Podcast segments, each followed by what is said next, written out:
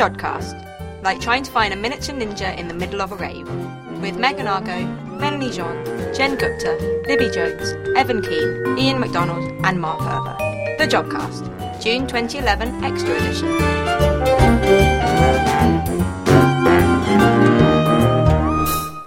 Hello and welcome to the Jodcast. I'm Jen, and joining me in the studio today are Mark, Melanie, and Megan. Hello, everyone. Hello. I've got the M people in here. Yeah.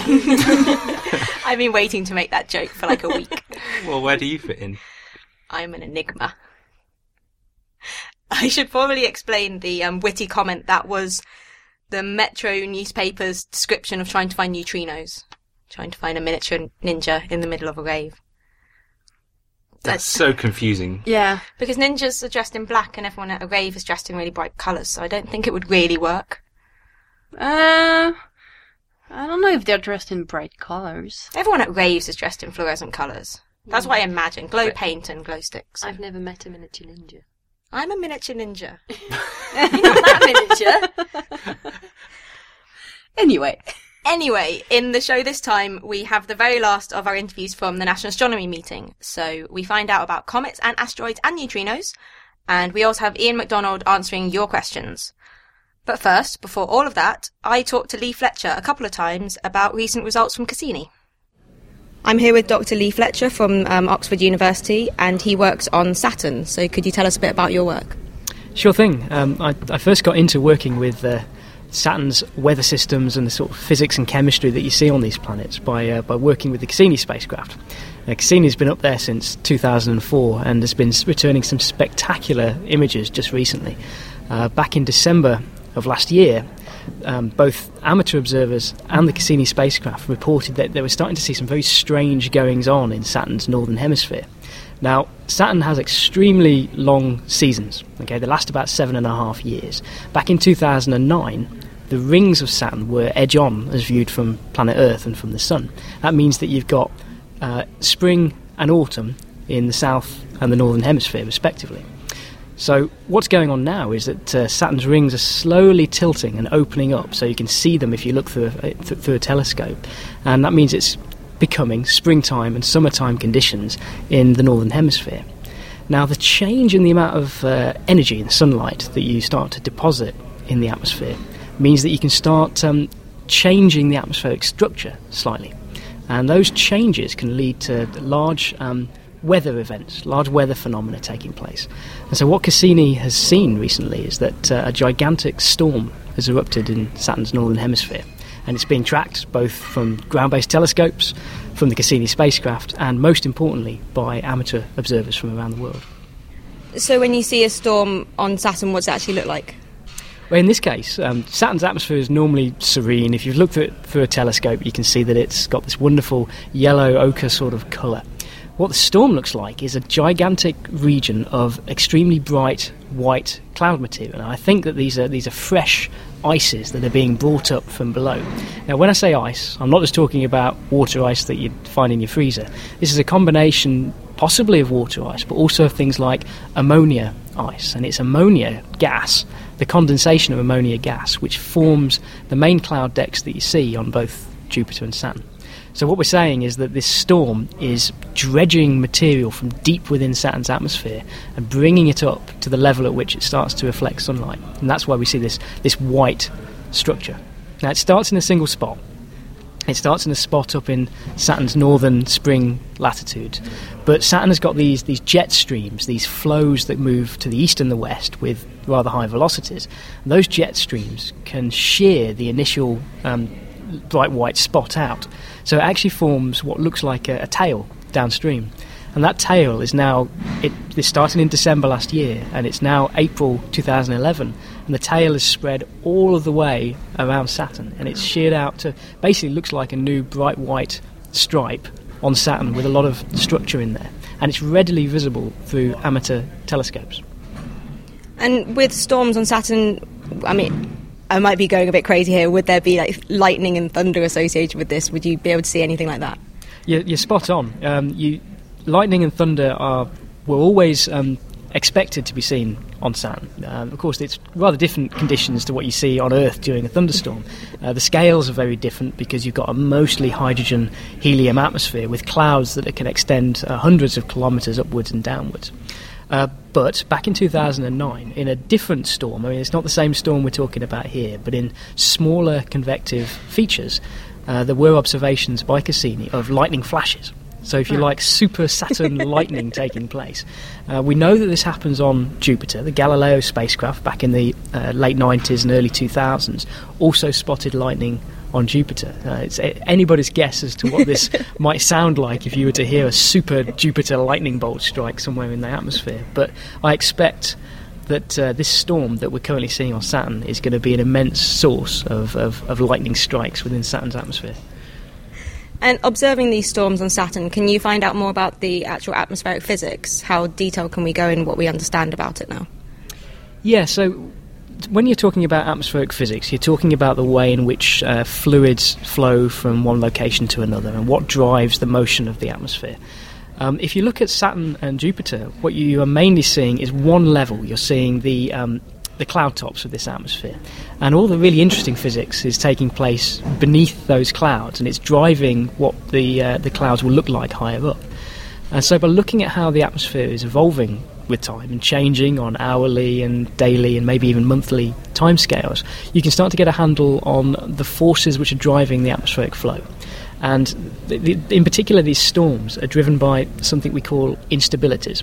So you might have a flow that is relatively stable over a long period of time, but for some reason, some small perturbation, it only needs to be tiny, can then make a self-reinforcing structure, and that structure can grow and evolve over the over the time to uh, to generate these spectacular features that we're seeing. And can we go back to the amateur involvement with this? So we have quite a lot of amateur astronomers as our listeners. How do they get involved? You know, amateurs are, are key to this process, and there's a very good reason for that. If I want to use a giant telescope here on Earth as a professional, I have to write a long proposal, I have to justify the science, I have to justify the technical side of things. Uh, that goes off to a panel of experts. They take their time in trying to decide whether it's worth doing or not. Whereas the amateurs, they, they're out in their back garden night after night, I don't know, avoiding the misses or not wanting to watch EastEnders or something like that. And they're observing the way in which these atmospheres change on a nightly basis. And that's an incredibly useful data set for us professionals. Now, there are websites around the world that allow you to upload uh, JPEG or various different forms of, of images to the website. And that is a very valuable resource for professionals who can then go and peer back through all of those data sets to see um, see what's changing over the course of time. Uh, one in particular that I use quite a lot is called PVOL. If you just type that into Google, I think it's called the Planetary Virtual Observatory. Okay. And that's somewhere that people regularly upload data to, and you can go and look at both the Jupiter and, and Saturn sections on there. And also, the British Astronomical Association has got both Jupiter and Saturn sections, and the heads of those sections, and you can find their emails just by going to the BAA website uh, are quite ready and quite happy to accept emails from amateurs providing these images. I have to say that the amateur community, uh, Saturn's uh, storm is one great example of all of this. But back in 2009, a really talented amateur guy called Anthony Wesley, who was based down in Australia, uh, he observes Jupiter every time it's available in the sky. And uh, he noticed a, a dark scar on the southern hemisphere of Jupiter. And it turned out um, he contacted myself and a few others uh, in the professional community. We then followed up with ground based observatories here. And we discovered that uh, an asteroid strike had occurred within the atmosphere of Jupiter. And it was, it was his discovery. This amateur yeah. guy who was just really dedicated to the cause uh, provided us with all the information we needed. And he gets all the credit for making that discovery. It was quite astounding. Have you ever seen an impact on Saturn, or did it just happen on Jupiter? Uh, we've never seen an impact on Saturn. There is indirect evidence that uh, they, they have certainly occurred in the past. I mean, you only have to look at the cratering records on, on the moons themselves to know that there is uh, there's a lot of um, rapidly evolving features out there. And of course, the rings themselves could be evidence of some sort of catastrophic disruption of a, of a moon or satellite or something like that. We've never seen uh, any impact flashes or impact scars on Saturn, which of course we've seen on Jupiter now on uh, on four separate occasions, with Shoemaker-Levy 9, a giant comet back in 1994, with the asteroid strike uh, in 2009, and then last summer in 2010, vid- um, amateurs who were using webcams to, to video Jupiter spotted optical flashes that lasted maybe two or three seconds or so, and we believe those were, if you like, shooting stars within the atmosphere of Jupiter. So um, we've seen a lot on Jupiter. We haven't seen so much taking place on Saturn. We've been talking just about optical observations of Saturn. If you go to other wavelengths, do you find out more about the atmosphere? Absolutely, and in fact, um, over in Oxford, most of my time is spent looking at infrared wavelengths. So these are wavelengths that are, longer than the visible uh, reflected sunlight and are actually sensitive to the heat energy from the planet. So we're not talking about reflected sunlight here, we're talking about the thermal emission from the atmosphere itself. And that's sensitive to a range of things. The main thing is the temperature structure as you go from deep within the atmosphere to high up in the what we call the stratosphere, high up. And to the composition, so the distribution of the various gases like methane, like ammonia, and various hydrocarbons, and also to uh, the distribution of clouds and hazes and aerosols and things. Now, of course, with all those different pieces of the puzzle adding together, it can make for quite complicated interpretation of the spectra that we see. And so we have a, a computer model that's written in, in, in Fortran code, if you, if you remember that far back, and um, that basically takes those input spectra that we've measured from telescopes and from Cassini, and it turns them on the head and it works out what must the atmosphere be made of and what must the vertical structure of the atmosphere be to produce the spectrum that we measure. It's called inversion. You basically take the, the output measurements and you figure out what must what it must be like to generate those measurements in the first place. And that's how we do things like measure the temperature, measure the distribution of a gas, measure the distribution of a cloud. So yeah, longer wavelengths extremely useful to us. Have you got any results that you can share with us? Wow, watch this space because this is something that I'm actively working on with colleagues around the world, guys over in the United States, people over in Spain, in France, and here in the UK. We're, we're sort of spearheading a project to try and figure out, um, specifically for Saturn's storm, what on earth is going on and uh, what's um, how do we explain why it's happening now why it's happening at this particular location, and what effects will this storm have on Saturn's atmosphere over the, the coming years. So uh, we do have results, and uh, I'm working very hard on making sure I've got the right answers before we uh, before we go any further. Well, thank you very much for talking to us today, and good luck with everything. Absolute pleasure. Thank you. Well, Leigh, thank you for joining us again on the Jodcast. Got you via Skype, so I hope that this all works. Um, so at the end of that interview, you at NAM you talked about um, these new results that you had, but you couldn't tell us yet because they weren't published. And since NAM, those results have been published. So could you tell us a little bit about what you found out? That's right. It's been quite an exciting time when we've been looking at Saturn uh, using various different wavelengths of light, sensitive to uh, to various aspects of Saturn's thermal distribution. So by that I mean how the temperature varies from place to place, both with height and horizontally with latitude and longitude. Now, by doing that, by, uh, by looking at thermal infrared wavelengths, we were able to get uh, to see a new side of the storm, something that uh, people had not been able to observe before, simply because we didn't have the right sort of technology to do so. So, if you like, this has been quite a lucky break for those of us planetary scientists working at these, these wavelengths. So, for the first time ever, we've been able to look at the thermal effects of one of these gigantic storm systems. And as I mentioned when we were back at NAM, we were in for a few surprises. And the main was, one was that uh, this storm we know to be a, a, bubbling tropospheric disturbance, so something that's taking place deep down within the planet's weather layer and manifesting itself as those incredible systems of, of bright light and dark clouds down at uh, these are levels we call the troposphere. Now, we thought that storms and turbulence related to the storms would be relegated down to these deep atmospheric pressures. It turns out we were quite wrong about that. And in fact, the storms had such a huge effect on Saturn's atmosphere that it's perturbed temperatures, gases, and aerosols really high up in the region that we call Saturn's stratosphere. So that was the brand new thing that we saw by looking at, uh, at this new data. So when you talk about being um, high up and low down, how do you measure? Do you measure heights? Can you take them from a surface on Saturn, or do you take them from the top? How do you do that? Obviously, it's a little bit complicated because we um, we don't have a surface on Saturn that we can use as the as the baseline level, if you like. So what we tend to do is we talk about the distances above and below the topmost cloud layer. Now those topmost clouds, we believe, are crystals of ammonia ice. That's never been proven um, completely, but that's the uh, that's the best hypothesis for what we are right now. And so when I talk about vertical distances, I'm talking about regions above and below that level. Now, where this storm first uh, was generated, where it first uh, activated, if you like, we believe is maybe two or three hundred kilometers deeper down than those visible cloud decks.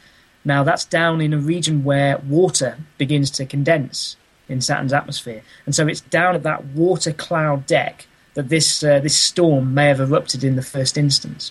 So the storm then rises material upwards on a giant uh, buoyant plume, if you like, that brings it up to the altitude of those ammonia clouds, and that's where we first detect it and first are able to, to see it.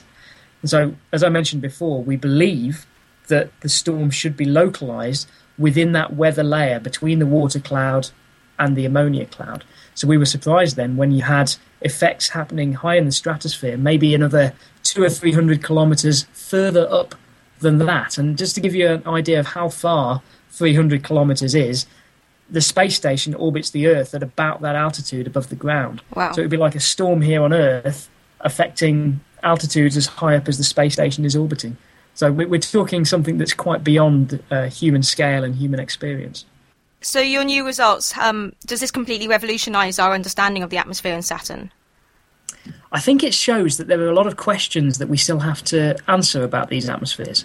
We we really can't get a grip right now on why this storm has occurred at this particular point in the seasonal cycle. Now Saturn has these uh, seasons that, or it has a year that lasts for 30 Earth years, and so a season on Saturn is about seven and a half years long. Um, we know that storms occur on Saturn at various different times, and they're mostly clustered around the summer solstice, so when the northern hemisphere is pointed towards the sun and it's the, the balmiest summertime conditions up there. But we don't really have an explanation for why they happen during the spring and summer. You know, why don't they happen during the winter, for example, or, or during the, the autumn or the fall? Uh, the best explanation that we have so far is that down in that water cloud where all these turbulent, uh, t- this turbulent activity is taking place, that sort of activity is happening very frequently. In fact, all of the time throughout Saturn's year. It's just that during the springtime and the summertime, the conditions within the atmosphere are just right to allow these storms to penetrate much higher up than normal, to altitudes where we can actually detect them both from the Earth and from the Cassini spacecraft. So uh, we're starting to get some hypotheses together. But I think this storm is really showing us that there's a lot that we still need to learn about how Saturn's atmosphere um, evolves with time and, and what's going on deep down within the atmosphere at layers that we, we can't really see, that water cloud layer being particularly interesting. So the data you've got is from Cassini. How how much longer has Cassini got in its lifetime? Will you be able to observe Saturn for quite a lot of its year? Well, Cassini, um, we expect to go on till 2017. Uh, by that point, it'll have been up in orbit around uh, Saturn since 2004, so it will be a grand old spacecraft by then. uh, what they have to do is um, because we have a lot of very interesting satellites in the Saturn system, namely places like Enceladus and Titan, we can't just leave Cassini up there as a dead spacecraft once the fuel runs out to continue orbiting the gas giant. We have to do something called a, a deorbit in order to plunge Cassini into the cloud tops of Saturn and effectively remove the spacecraft um, from the system. Uh, so that is scheduled in the current baseline of the mission for uh, late the latter half of 2017 by which point Saturn will be at its uh, its northern summer solstice. So we'll have seen from the the winter solstice back in 2002 or so, all the way through to the summer solstice, which is about half of a Saturn year. Now, if as you can imagine, that's an amazing data set for a planetary scientist to have to be able to observe a planet for half of a Saturnian year. So we, are learning a lot, but um, it would be nice if we had it there um, for the long, sca- long time scales. Of course, what we are now learning how to do is how to do a lot of these measurements from the ground using giant observatories. And in fact, the paper that we've written uses both Cassini data and data from the Very Large Telescope out in Chile. Now, that VLT data, the beauty of that is that you get a, a full image of Saturn in one snapshot, Whereas Cassini, what it has to do is build up the images very slowly over the course of time. Um, so VISIR, or the, the, instrument called VISIR on the Very Large Telescope, can give us a similar amount of data in just a single snapshot. But of course, there is a big problem with doing ground based work, and that is that you have the, the turbulent atmosphere to look through to actually make, uh, make your measurements through. And that makes it rather difficult to provide accurate calibrations, and sometimes with variations of seeing, you don't quite get the resolution that you might like uh, on the planet. So there's pros and cons to using spacecraft versus using ground-based observatories. And of course, in the future, when Cassini is uh, is gone and when Cassini is just a memory, we'll only have the ground-based facilities to uh, to work with. And so your paper came out um, last month, I think. And since then, is there anything else exciting that's been happening on Saturn? Well, this storm that uh, actually started back in December 2010 has continued to uh, to rage up there in Saturn's atmosphere. Now, I mentioned before that they had a huge effect on the high altitudes, the stratosphere of Saturn. In fact, it created something that we call a stratospheric beacon. This was a large region of warm air within Saturn's stratosphere that we thought was related to, um, to air that is sinking downwards, being squeezed, and basically heating up because of that adiabatic compression. Now, what we didn't expect was for that feature to be quite so long lived and in fact, it has now circled the planet uh, entirely. It moved westwards with all the zonal flows in Saturn's atmosphere, and it intensified since we wrote the paper. Now, I have to tell you that the the, the, the scale of that intensification was quite unprecedented, and we have now temperatures that are nearly 60 to 70 degrees higher within these stratospheric features than in the neighboring quiet quiescent atmosphere. So there's something quite amazing going on that is invisible if you look in reflected sunlight in visible wavelengths. But in the thermal infrared, you can see that there's something happening that we've never seen before and uh, we don't fully understand yet. So we've been applying for lots more time on places like the VLT, and we're also having the Cassini spacecraft continuing to monitor these features to try and understand what's going to happen to them over the coming months. But that storm is uh, is still going strong. And just finally, you, so you said that you were um, making kind of temperature maps of the um, atmosphere. Do you translate those into kind of images that we can go and have a look at? Well, with the Very Large Telescope, the images that are taken are taken through a filter that is actually sensitive to Saturn's temperature field. And so those images are available to any, for anybody to look at. They're in the paper that was, uh, was published online uh, a couple of weeks ago now. And the images are available on the website run by the VLT and from the, uh, the, the Saturn Cassini website run by the Jet Propulsion Lab out in the States. So, yes, there are plenty available for you to go and have a look at. We'll link to those in the show notes. Okay. Well, Leigh, thank you very much for joining us again, and good luck with everything in the future. Thank you very much. Thank you, Jen. And now we have Libby talking to Robert Franke about neutrinos and IceCube. Hello, and thank you for joining me on the Jodcast. Robert Franke from DESY Institute in Germany, and you work on neutrino astronomy and a really cool new detector called IceCube. Can you tell me a bit about it, please? Right, so IceCube is a recently finished neutrino detector located at the geographic South Pole, deep in the ice. So the, the actual detector is about one and a half between one and a half and two and a half kilometers deep in the ice consists of about 5,000 photomultipliers, which are very sensitive light detectors that detect the Cherenkov light mainly from muons that go through the detector. So, first of all, what is Cherenkov light? So, Cherenkov light happens when a, uh, a relativistic particle travels through some medium like water, ice, or glass, and it's faster than the local speed of light. It's kind of the supersonic boom you get from an airplane. It's about the same thing. And muons, are they particles with mass or are they neutrinos? Or?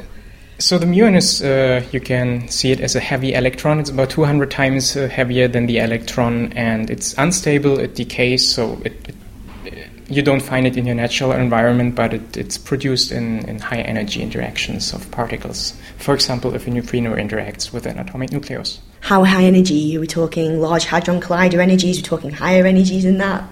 Um, so the energies we are looking for in IceCube are actually much higher than the uh, Large Hadron. So what is produced in the Large Hadron Collider? The we start with TeVs, which is actually comparable to Large Hadron Collider, but that's what we almost call low energy.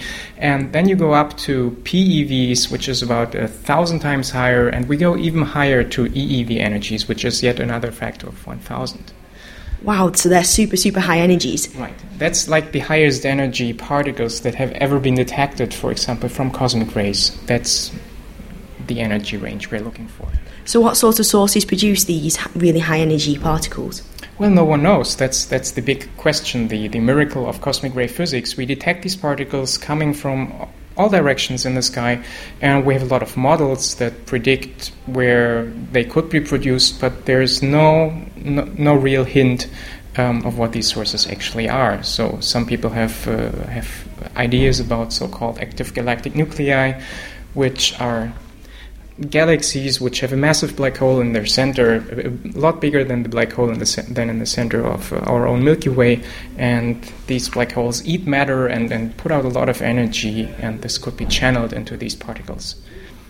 And these muon particles, these come from all these really high energy sources, and they travel, I assume, very, very long distances. Do they retain all the energy, and how do we, how does the Earth and IceCube detect them? So the the main advantage of, of IceCube with looking at neutrinos is that neutrinos travel through the universe without any interaction. They, they, basically no interaction. So you have no no problem seeing very far in the universe. But that's of course at the same time a problem if you want to detect them because suddenly you want them to interact. So IceCube has to be very big. It's a cubic kilometer of, of ice and um, very few of these neutrinos actually interact, and that's the big complication of IceCube. And you have to find these neutrinos in the big background of muon interactions you get from muons that are produced in the atmosphere. The ratio is about, for every neutrino you want to find, there are about a million atmospheric muons. So these are muons that are produced in the atmosphere above the detector, and you have to find this one in a million, and that's a big computational challenge, and that's where most of the work of the scientists actually goes into. So, in terms of numbers of neutrinos, I heard somewhere if you look at your thumb, which is about a square centimetre, there's about 10 to the 6 neutrinos going through your thumb in a minute. Is that about the right type of numbers, or are we talking even mm-hmm. more or less? So, in a minute time, it's several billion of neutrinos going through your sun, but these are neutrinos coming from the sun, so these are very low energy neutrinos, not the target of IceCube. And the interesting thing is, I mean, it sounds very scary uh, thinking about billions of neutrinos going through your body, not just your thumb, but in your whole lifetime, about one of these will interact with an atom in your body. So, that might illustrate a bit how complicated it is, uh, it is to detect these particles. And these high energy neutrinos, how do they compare in terms of numbers to the neutrinos coming through the sun? They are vastly less. So uh, actually, we as we haven't measured them yet, we are still looking for them. They must be uh, their, their number must be much lower than the solar neutrinos because these sources are so much further away. If you imagine the sun being put at a distance of a, of a galaxy, you would not detect many neutrinos. And I know that our listeners have listened to an interview about the SNO detector, which is a, quite a small detector. And we talked about the different flavours of neutrinos, the three different flavours. Can IceCube detect these three sources? Yes, IceCube can detect uh, the muon, uh, the electron, and the tau neutrino, and they make very different signatures in the detector. So the muon neutrino um, makes these tracks because you get a muon out of it, and uh, the the track, as you might imagine, enables you to find the direction of the neutrino because the muon that it's produced basically points in the same direction where the neutrino comes from. So you can look for sources in the sky. If you get an electron neutrino interaction, you get a cascade, which is like an explosion of light. It's like a ball of light um, going through the detector. You have a very hard time finding out where that electron neutrino came from, but you can measure the energy very well because the whole thing is contained in your detector. And the tau is a very funny thing because it can make a lot of different uh, interactions um, because you at one point produce the tau, which gives you kind of this ball of light, and then the tau has a very short lifetime because it's even heavier than the muon and it decays and depending on if you see that in your detector or if it happens outside of IceCube, you get another explosion. So we call these uh, events double bang, or if you see only one part, it's uh, it's a lollipop, or they are funny names for, for these patterns. Is it different sources that produce these different neutrinos, or do they all come from the same type of source? No, they all come from the same kind of source because there's a thing uh, called neutrino oscillations. So no matter so there are different models on, on what kinds of neutrinos are produced, but on their way to the Earth, they oscillate, and you expect similar numbers for all three different uh, flavors of neutrinos. IceCube has been operating now for, is it less than a year? No, IceCube actually operated now for more than five years because we gradually built the detector. You can only work at the South Pole during the summer, which is the winter here in the Northern Hemisphere. So you only have a couple of weeks where conditions are such that you can operate your drills and people can actually work outside for a long time. But after each year, we operated this partially completed detector and took really valid and, and very good science data, and we're analyzing that data and now IceCube is complete since a couple of months, and we're going to now take data with a complete detector. But we already know how to analyze it, so it's just one more step for us. And has IceCube detected any of the high energy events, or has it just detected background neutrinos or neutrinos from the sun?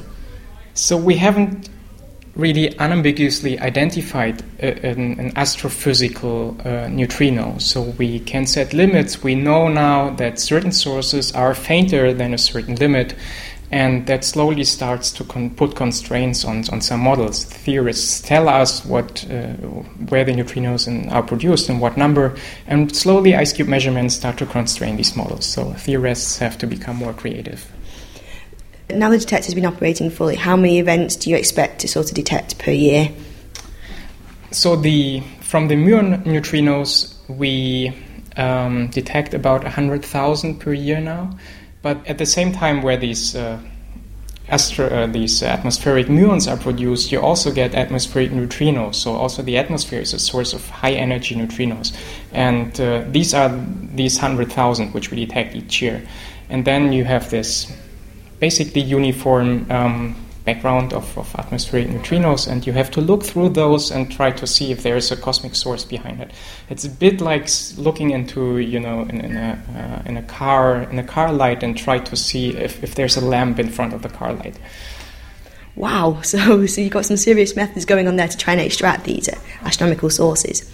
Um, if a source like supernova 1987A goes off, uh, which was detected in other neutrino events in well 1987. Um, would uh, IceCube be able to detect these events? Yes, definitely. It's um, these are again very low energy neutrinos compared to the usual neutrinos we, we detect in IceCube, but they would lead to a an increase in the noise rate. So these these photomultipliers we have in the ice, they have a, a noise rate like if you put your your TV on and, and, a, on a channel where there is no no signal from a TV station, you have this noise on your TV, and it's kind of the same thing happening in PMT. And but if, if the supernova, this nearby supernova, would go off, you get a lot of very low energy interactions all across the ice, and this would lead to an increase in the noise rate over the whole detector. So this would be such a clear signal. And the interesting thing is that because of the way we read out a detector, and because of the huge size of the detector, you could look at the time evolution of that signal. You could see when the neutrinos are produced in respect to the time when the supernova goes off. So it would give you a much more detailed view than we had on 1987A, for example.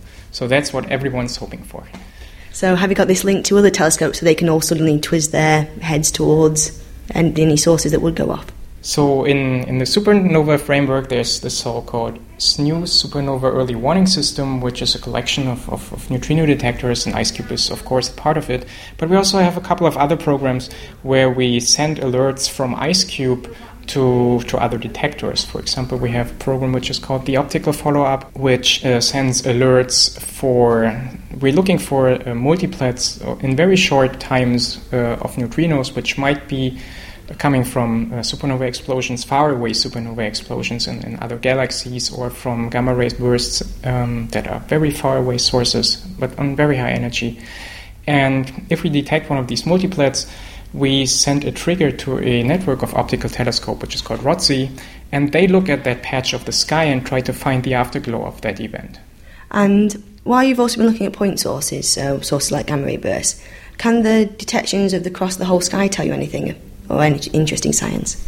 So there are searches for this so-called diffuse flux, where you it, it, might be that an individual source is too weak to be detected as a point source, but the whole sum of all the point sources in the sky lead to what what people call the diffuse flux. But that's a really so we're looking for it, but it's a really complicated search because you have to understand your background very well. You have to understand your atmospheric neutrino spectrum to such a degree that you could at at the high energy and really see the difference between astrophysical and, and the atmospheric flux.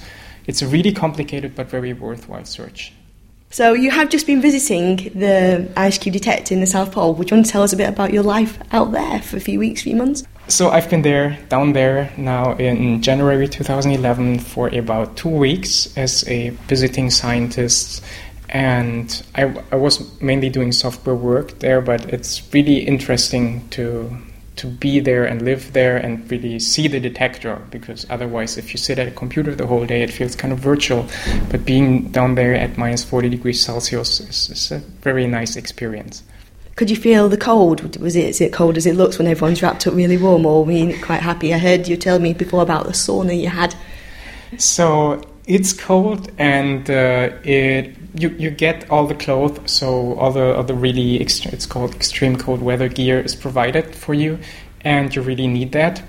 But um, but for me, actually, the, the the coldest parts were always my hands. That's because if if you're doing physical work outside, you cannot really wear the very thick gloves, and and if you get your hands out, it gets cold very fast. And otherwise, I had imagined it to be colder so I had never experienced minus 40 degrees Celsius before. I had imagined it to be colder, but it's quite, um, you can manage for some time. And especially, yeah, you, you talked about the sauna. Especially, it's very easy to go out of the sauna in, you know, almost naked and stand outside for a couple of minutes. So that's what people usually do. They go to the sauna and then they go to the South Pole, which is about 20 meters behind the South Pole station. And you take a picture and it looks very scary, but actually you do not feel the cold in the first minutes out of the sauna. And when you were there, were you visiting all the different detectors of IceCube around the site and playing with their technology? So the, the as I said, IceCube is very deep in the ice, so you cannot actually see this, but there's a surface component which is called IceTop, and we did some work on these tanks. It's uh, it's water, well, frozen water, so ice tanks in the top, at the top, which do cosmic ray physics, which also have these photomultipliers and uh, we did uh, we did work with those, and I did work with the computers at the South Pole, with, which do the data analysis. Brilliant! Thank you very much. It sounds like an awesome time you had out there, and very exciting physics. Cheers. Cheers. Thanks for that, Libby. Next, Evan spoke to Iwan Williams about comets and asteroids. Okay, I'm here at the National Astronomy Meeting in beautiful Llandudno, Wales, and I'm here with Prof- Professor Iwan Williams from Queen Mary University in London. And Professor Williams is an expert in comets and asteroids. And perhaps I could start by asking you what is a comet and what is an asteroid? I think traditionally it's certainly one of the view that comets are very distinguishable because you can see a tail from them. Asteroids did not show any tail or any formation like that. And from that you can extend your thought in saying tails form through ices melting and subliming as the comet approaches the sun and then this throws out gas, gas carries out the dust, and you get the very spectacular tails on comets. Asteroids appear not to show any such activity, are nearer the Sun, they're mostly all inside Jupiter, and so were thought to have formed there out of basically non icy material, rocks and ice. So one is inside what people these days talk about the snow line. Asteroids would form inside the snow line, comets would form outside, and perturbations have brought the comets in, so we can see some of them in the inner solar system now. Okay, perhaps uh, I can just ask you then, uh, just to clarify what the snow line is. I think the snow line is a word which has now come in as we start worrying about habitable zones around other planetary systems. The snow line is thought to indicate the line where ice could form. So you need to be far away out of the snow, or ice can exist in solid form, and inside that it doesn't exist in solid form, and is therefore much harder to find. It's very hard to trap gas. It's easy to trap, trap solids. Okay, so we have a rather neat picture that once we get beyond a certain distance from the sun, it's cold, and we have these snowballs. These are comets, and inside that we have rocky objects, and these are asteroids. But I think, as you described in your talk here at the meeting today, it mightn't be as simple as all that. No, obviously, comets always come in. We see cl- comets close to the Earth.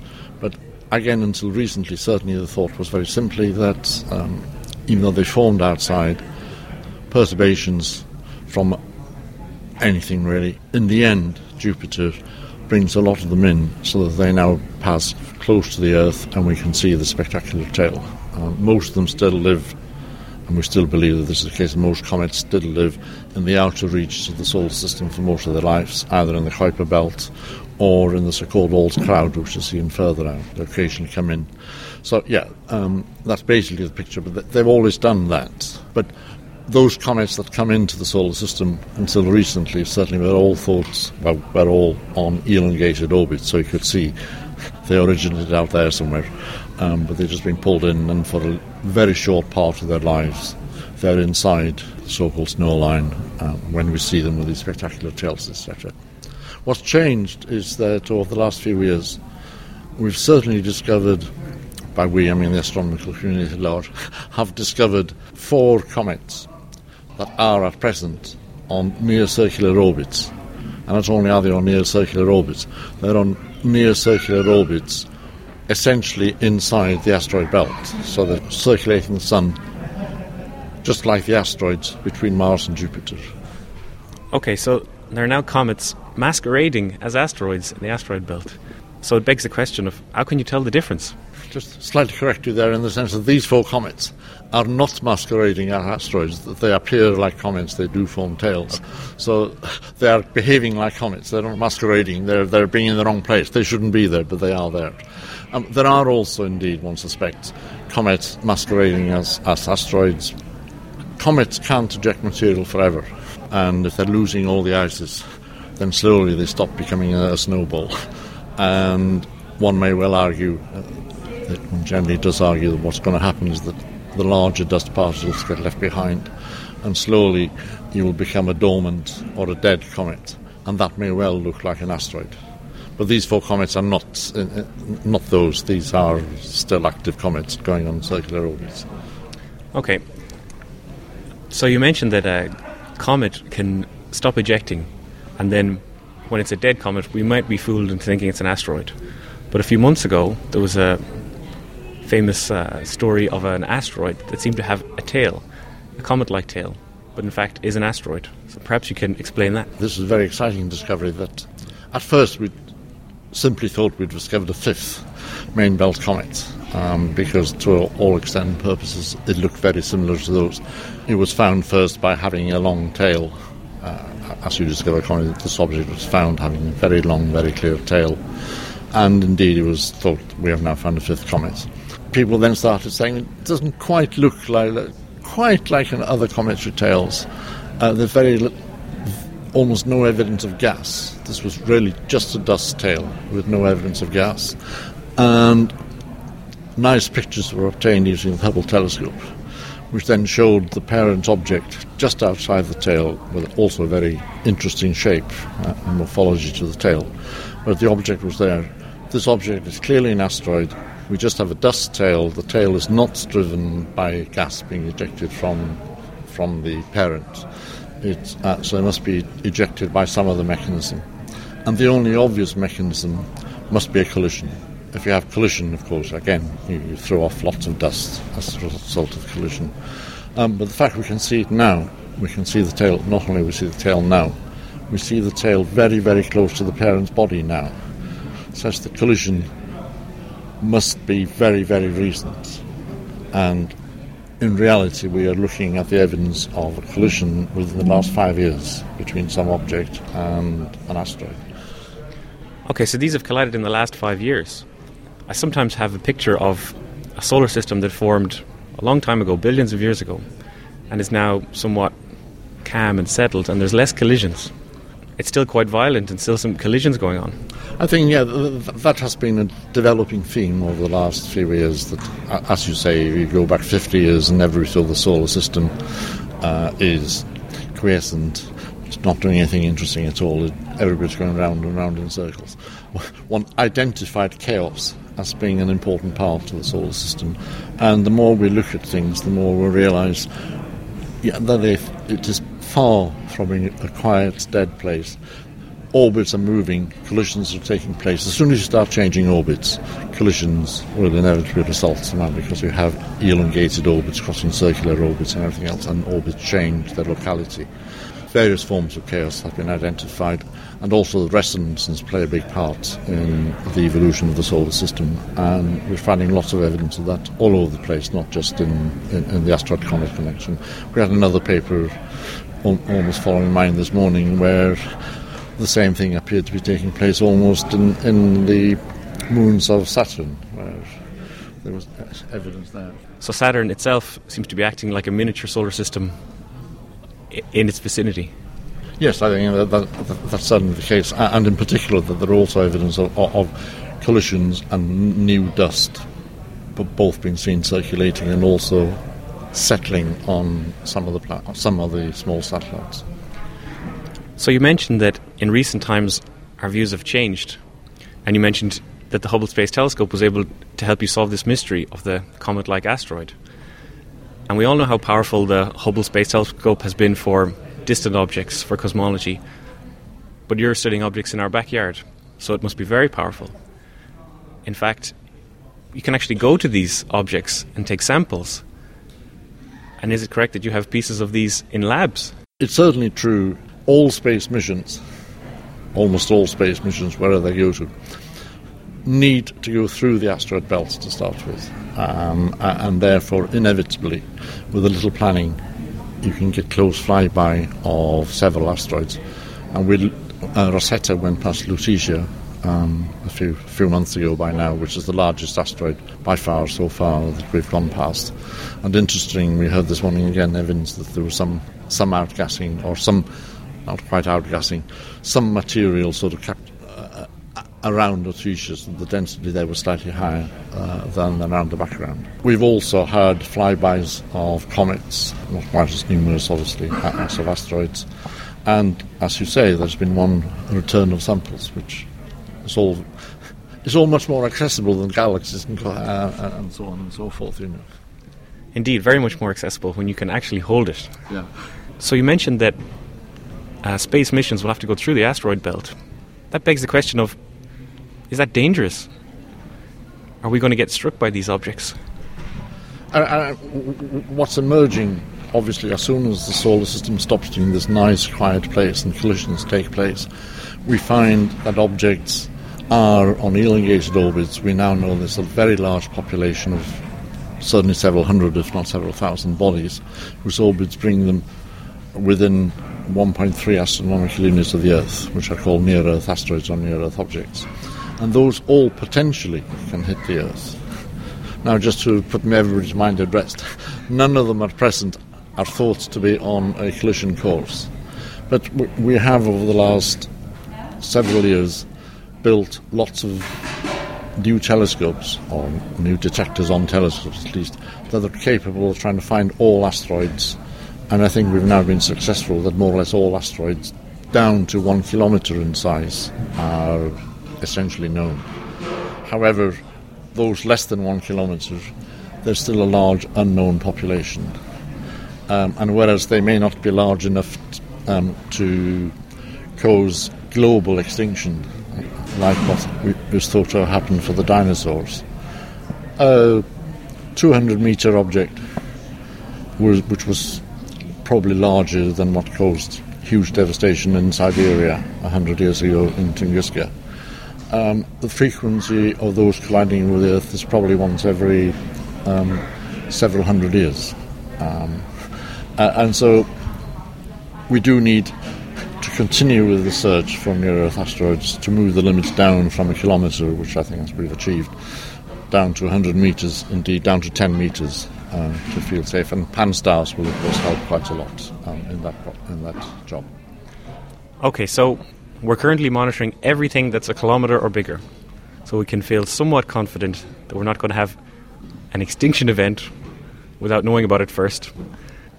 And as we're monitoring it, it makes me think how long would we know in advance of such an impact? Would we have a week to run? I, I think, like I'm saying, for the, for the kilometres ish size objects, um, where the orbits are all fairly well known, we're talking about a very long, very long term. By that I mean several years, if not several tens of years. Um, enough time in general for lots of mitigating um, methodologies to come into play, and you can even argue for six months or so which one was the best before you sort of employ it. Um, on the other hand, the smaller they are, the, the harder they are to follow, the harder they are to detect, and the more likely they are to surprise us by going from different directions. And if you only have, well, if, if all I'm, I'm saying is wrong, and a, kilo, a kilometre-sized object is found to be going to hit us in the next sort of 10 hours or something, there really is nothing you can do other than go and have a nice drink and enjoy the last sunset or something. But, uh, and listen to the last episode of the Jodcast. Or, or whatever, yes. Uh, the smaller ones, but basically they don't cause glo- global catastrophes. They may wipe out a city, which would be pretty bad for that city, and, and one would, of course, prefer not to do it. But you don't need to deflect it so far so that you hit, say, the sea instead of the city. Um, and, so, again, the smaller they are, the easier they are to deflect. So it's good, good, good news and bad news on the small ones, but they may be harder to detect and harder to follow because there's more of them as well, and therefore it's much, much harder to compute all of them. But at the same time, the damage they do is less, and how to deflect them becomes much, much easier because you don't need such great force to deflect a small thing as you do a large thing. Okay, we'll close being optimistic then. Um, we're monitoring all the big things, and we're pushing down the limits on what we're, what we're keeping an eye on. And the ones that we can track won't cause too much damage, we hope. We hope. okay, with that, I'll say thank you, Professor Williams, for telling us all about comets and asteroids. It's been a pleasure having you on the Jodcast. Thanks very much. It's been a pleasure talking to you. Thanks, Evan. And now it's time for that bit of the show we can't fit in anywhere else the odds and ends. So who's going first? I'll go first. Um, so this month there was a nice bright supernova in the Whirlpool galaxy M51. Ooh. Yeah, it's kind of cool because M51 is actually fairly close. So it's a, um, an object you can see with a uh, quite a small telescope actually. But the supernova you probably need a reasonable sized telescope to see it. It's got to about magnitude 14 in the optical, so you would need a, a 10 inch to see it from somewhere decent. So when when did it happen? When when when when when? it, um, it was first. It, well, it was discovered by a group called the Palomar Transient Factory. Um, Transient Factory. Yeah, like what they do is they, they have a telescope that basically scans the sky quite regularly, looking at galaxies, trying to find supernovae for statistical projects. So they want, want to find as many as you can, so you can do lots of statistics on them.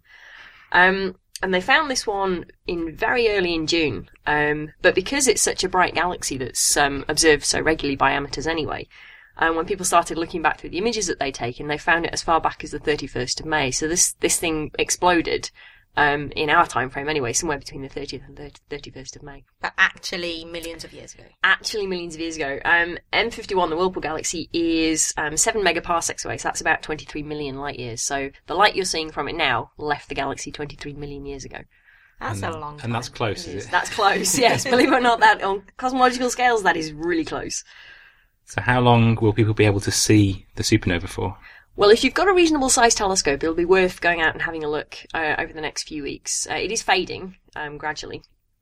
Um, but we've been looking for it in the radio as well. So the Merlin network of telescopes we operate here at Jodrell Bank, and we've been having a look at it um, with that in the radio. So um, we're currently, well, I'm obviously not at the moment because I'm recording the Jodcast, but um, one of my colleagues is busily um, looking through the data at the moment. So hopefully we'll get a, a, radio detection out of that as well. It has been detected in the radio by other groups as well. So so this is the upgraded E Merlin. This is network. yes, yeah. Pretty much every telescope on the planet that's capable of it and is interesting is currently pointing at the supernova as people can get time on them. So everybody's dead interested. It must be in the northern sky if It is in the Northern sky, yeah. It's at a declination of about plus 50 degrees, so yeah, you can see it from the northern hemisphere, but you, you won't see it from much of the southern hemisphere.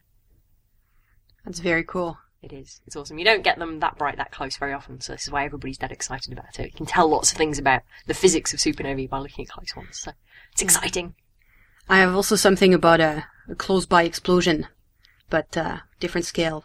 It's uh, there was a a big solar flare, like a, an ejec- ejection of uh, energy and matter in the sun, which is only eight light minutes away.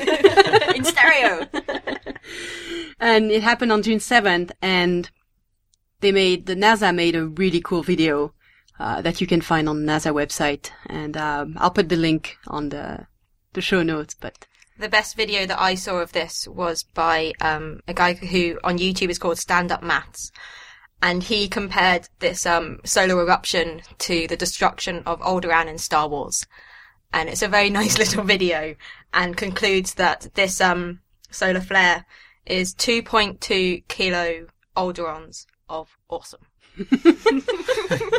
Which I think this is a new scale that I'm going to be using all the time in AGN. We did need that to be put into context, I think so. Yeah, so I'll link to that one in the show notes as well. Another pretty picture, but slightly more serene. If you've been looking at the NASA astronomy picture of the day in the last week or so, you might have seen uh, an absolutely stunning picture of the International Space Station with the Space Shuttle Endeavour docked into it and the Earth in the background. It's a very rare shot because, of course, normally there'd be nothing around to take that photo. But in this case, there was a Russian Soyuz supply ship that was just leaving the ISS and managed to snap Endeavour and the space station together, which begs the question, did the Soyuz dock at the same time as the shuttle? So I think that the Soyuz was already there when the shuttle got up because Endeavour was delayed for a while. So I think they weren't meant to both be there, and the Soyuz definitely they don't like anything leaving the ISS while something else is docked. Um, I seem to remember that it was quite confusing because the astronauts on the different missions were working on different time zones. Surely it's always universal time in space. I have no idea. The shuttle actually looks very big compared to the ISS. I thought it was smaller than that. And it also kind of looks like it's swinging around on the end of the space station to me, like a fairground ride. it looks really cool. The astronaut who took it is Paolo Nespoli, and you can actually follow him on Twitter. He's Astro Paolo. Uh, I think he's been tweeting from space for the 159 days that he was up there, but uh, now he's finally back on solid ground. Yeah, I had I checked his Twitter feed earlier, and it's all in Italian, so I have no idea what he's saying.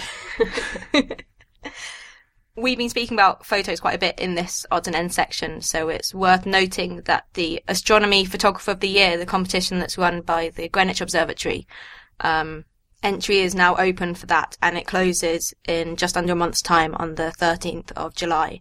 So if you have any photos that you want to enter for that, I think you join their Flickr group, and then they pick photos out of that. Unfortunately, we're suffering from the lack of David Alt in the show, so we don't have any contrived segues to get into Ask an Astronomer. But here is Iain McDonald answering your questions from Libby Jones. Our first question is from Gareth Toy, who asked via email When are we going to have our first interstellar telescope? I'm sure we could get one there quicker than it has taken Voyager to reach the edge of the solar system. Maybe 10 years, perhaps? I think we're a long way off building an interstellar telescope, certainly a lot longer than 10 years. There's a few big advantages to putting telescopes in space. Firstly, it removes the distortion from the Earth's atmosphere. That's what causes the stars to twinkle. And that's where the Hubble Space Telescope has been able to produce such wonderful pictures. But it also allows us to look at wavelengths that which the Earth's atmosphere absorbs, like X-rays or infrared. Another big thing we can do is connect several smaller telescopes together to make one big virtual telescope. The bigger the telescope, the smaller the detail you can see. We call these virtual telescopes interferometers and it's a technique we already use with radio telescopes like those at Jodrell Bank. Interferometers have become so large that we've run out of Earth to put them on. We've had to make radio telescopes in orbit to make our interferometers even bigger. But making a telescope bigger means it's hard to link together. You need a big grid of telescopes if you want to build an interferometer, otherwise you only end up being sensitive to things of a particular size or orientation. So unless you're going to send up a load of telescopes out in different directions at different speeds, building an interstellar interferometer is pretty much out. But what about a single interstellar telescope? Well, we can get things out beyond the solar system faster than Voyager. If you look at the New Horizons probe, which is now en route to Pluto, it's taken about nine years to get there. But at this rate, it would still take 48,000 years even to reach the nearest stars. You then have the problem of how do you get the data back? Probes like Voyager and New Horizons require the biggest telescopes in NASA's Deep Space Network to listen out for the distant signals. If you go much further than they are now, even the biggest telescopes won't hear them. Besides technical problems, assuming you're not going to build an interferometer, there's not really that much point in sending a telescope out into interstellar space anyway. Once you're out of the Earth's atmosphere, you've removed most distortion you can. And once you leave the solar system, space looks pretty much the same, black with shiny dots.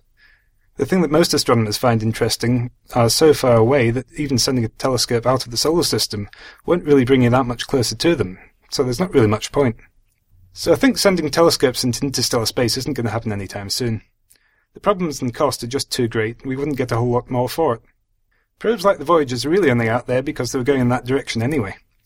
So if we're not going to build an interstellar space telescope, what we might see instead are observatories shielded from all the horrible pollution that people cause. Radio astronomers hate things like TV and radio signals and mobile phones and wireless routers. Their signals drown out the faint signals we're trying to receive from space. If you look at Jodrell Bank, even the microwave is stuck in a big cage to stop it from leaking radiation. One plan that we could implement is, say, put a telescope on the far side of the moon where it's shielded from the Earth. Now, this comes with its own sorts of problems, and it is not likely to happen for many years yet. But we can dream. So the key difference here is the difference between a space probe and looking close in on astronomical objects and a space telescope. Telescopes want to look stuff far away anyway, and there's no benefit, but a space probe, putting that towards the edge of the solar system, like Voyager, that does have its benefits, I guess. Yeah, um, sending a telescope that's looking at distant stars out of the solar system isn't going to bring you closer to them, at least not appreciably. But if you're going to get 50, 100, a million times closer to one of the planets that you're trying to look at, or an asteroid or a comet, or something like that, then yes, it's going to be hugely advantage. Awesome. I, could, I can't do the really like the idea of a telescope on the far side of the moon, though. It's kind of cool, isn't it? Little moon base. Our second question comes from Jeffrey, who's aged nine, so possibly our youngest Ask an Astronomer question yet. And he wants to know, what is the closest star to the Sun? Is it Alpha Centauri or Proxima Centauri? It's a very good question, and depending on who you talk to, some people will say after the Sun, the closest star is Alpha Centauri. Some people will say Proxima Centauri. I think the reason behind this is because Alpha Centauri, 4.3 light years away, is the closest star you can actually see in the night sky with your naked eye. Unfortunately, we can't see it in the UK, but if you're lucky enough to live in the southern hemisphere, you can see it from there. Alpha Centauri is actually two stars, bizarrely enough, Alpha Centauri A and B, which go around each other in an orbit of about 80 years. Because they're so close together, you can't see them with the naked eye separately, but a small telescope will show them as two separate stars. Alpha Centauri A is very much like the Sun, whereas Alpha Centauri B is a bit smaller and a bit redder. So what about Proxima Centauri? Well, it's uh, a little closer than Alpha Centauri, at 4.2 light years. It's quite a small star. It's only a seventh of the radius of the Sun, it shines with a rather feeble 40 millionths of the light of Alpha Centauri. In fact, it's so faint that we can't see it without a telescope, despite its proximity. Now, Proxima Centauri is probably going around Alpha Centauri as well, which is why it sometimes also gets called Alpha Centauri C. If that's right, that would mean that all three stars are part of one system and all three orbit each other, Sometimes Alpha Centauri A will be the closest, sometimes B will be the closest, sometimes C will be. Now, all of this means that poor old Proxima Centauri usually gets forgotten about. But for the next 20,000 years or so, Proxima Centauri will be the closest star to the Sun. At least the closest one that we know of. Now, here's a little bit of cutting edge science you might like. A few weeks ago, astronomers found several planets floating freely in space, planets not going around the star. Now, they're a little bit too small to be called stars in their own right, and they probably look a bit like Jupiter.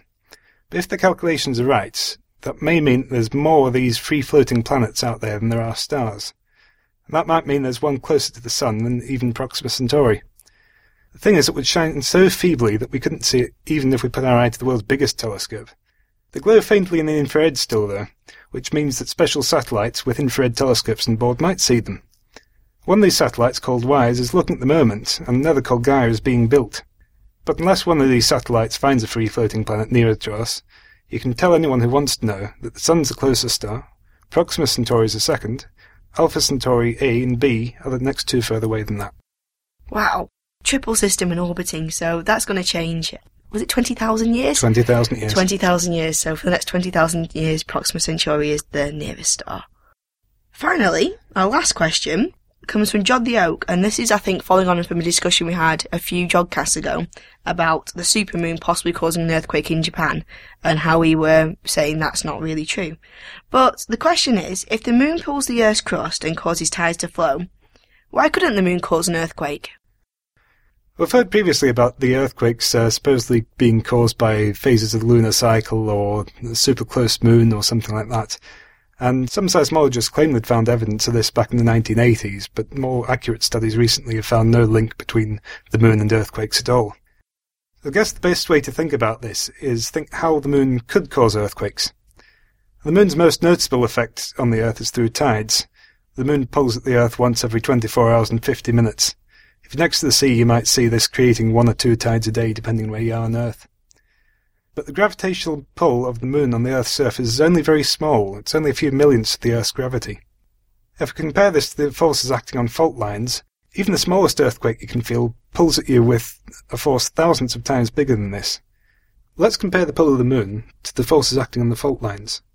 If you take the smallest earthquake you can feel, it pulls you with a few thousandths of the Earth's gravity. That means the forces pushing the rocks past each other are about a thousand times stronger than the gravitational pull of the moon. If you take a bigger earthquake, like the one that's happened recently in Japan, these forces can be a few million times stronger.